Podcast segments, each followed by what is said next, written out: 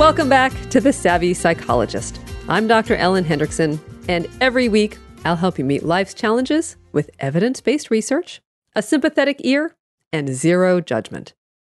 They say patience is a virtue, but sometimes we wish leaving us alone would be a virtue, or not asking stupid questions, or paying attention the first time we explain things. You get the picture.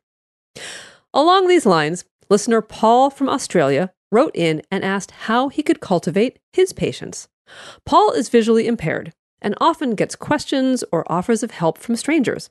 At first, the questions were welcome conversation starters, and the offers of help were charming.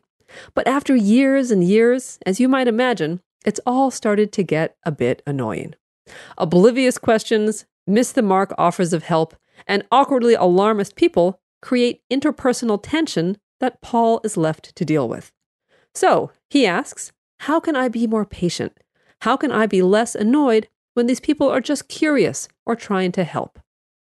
Now, Paul's question actually applies to all of us. We all have that thing that annoys us. We all have the pet peeve to which we're super sensitive.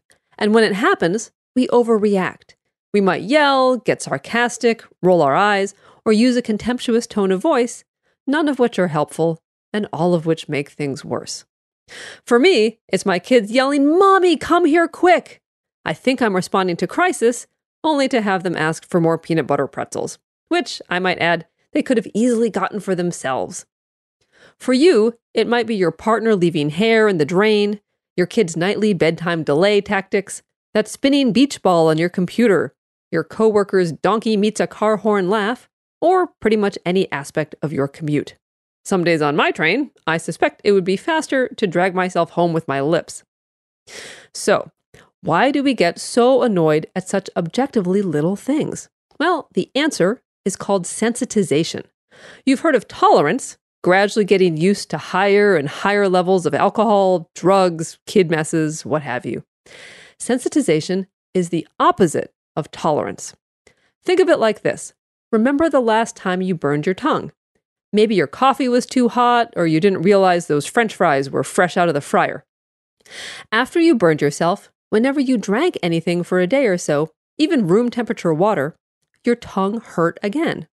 Now, drinking lukewarm liquid doesn't usually hurt, but because you got burned, your tongue was sensitized. Your pain threshold was lower. Turns out the same thing happens with stress. A study in the prestigious Journal of Consulting and Clinical Psychology found that individuals who had experienced significant childhood adversity, like family violence or parental alcoholism, had a lower threshold for developing a depressive reaction to stress. That is, they were more likely to develop depression following less total stress than those who didn't experience childhood adversity. In other words, they had become sensitized to stress. On a much smaller scale, when we get annoyed by the same thing over and over, like Paul and his well meaning would be helpers, sensitization is a natural response. It takes less to push you over the edge, which also explains why I cringe when the kids call mommy. So, what to do about this? How to grow our patience and feel less annoyed. It's hard to find good advice on how to be more patient.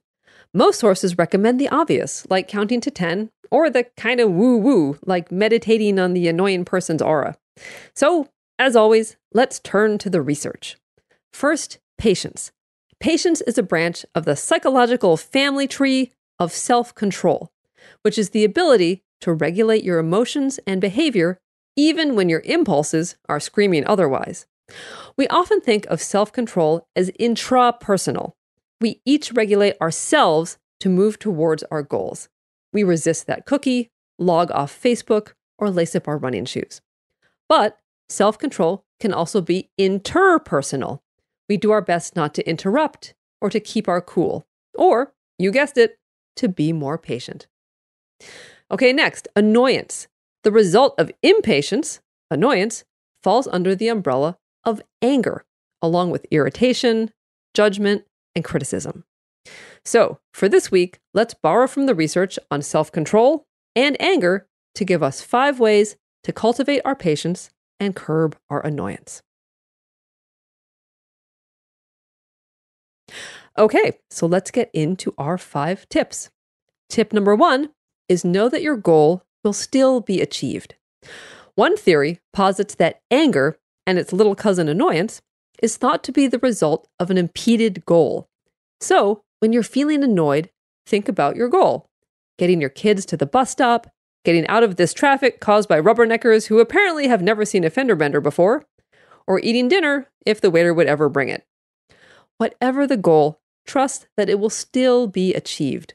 It might take a little longer than expected, or you might have to jump through some unexpected hoops, but you'll still get there.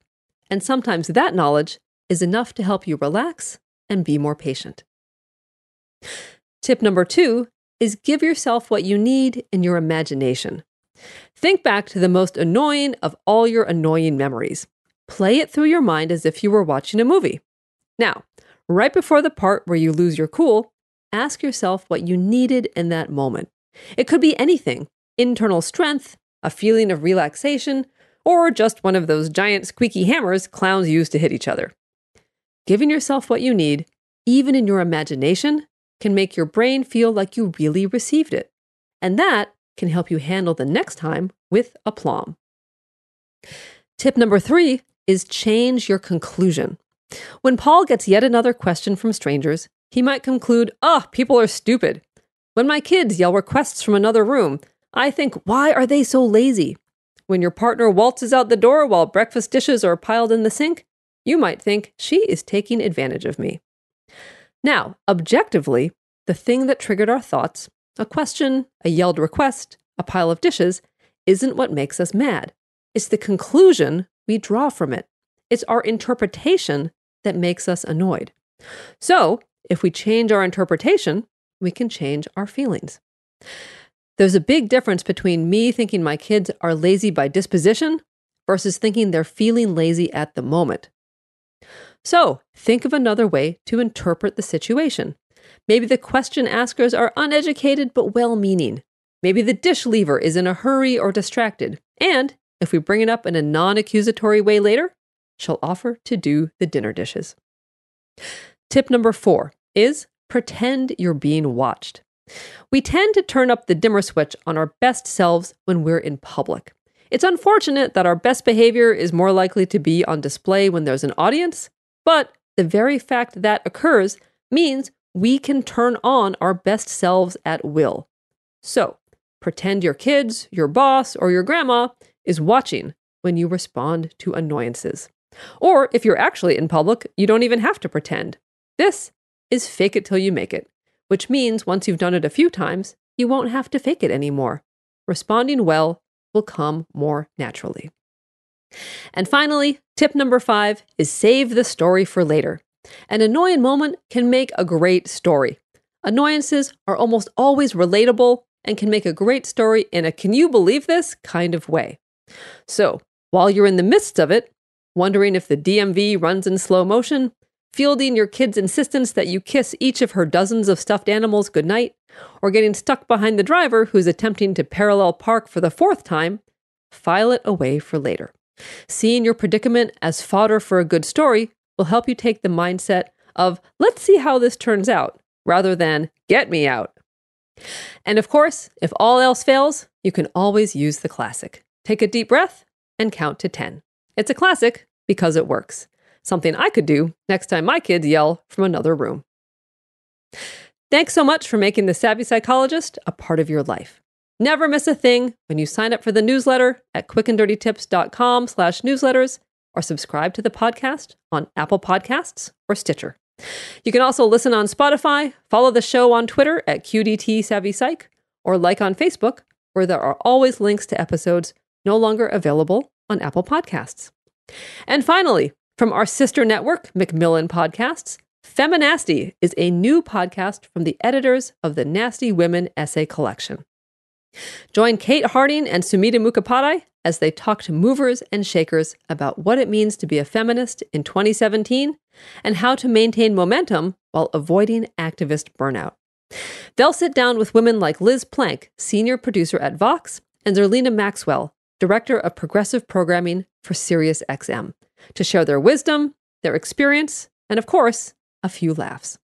So subscribe to Feminasty by searching F E M I N A S T Y on your favorite podcast platform.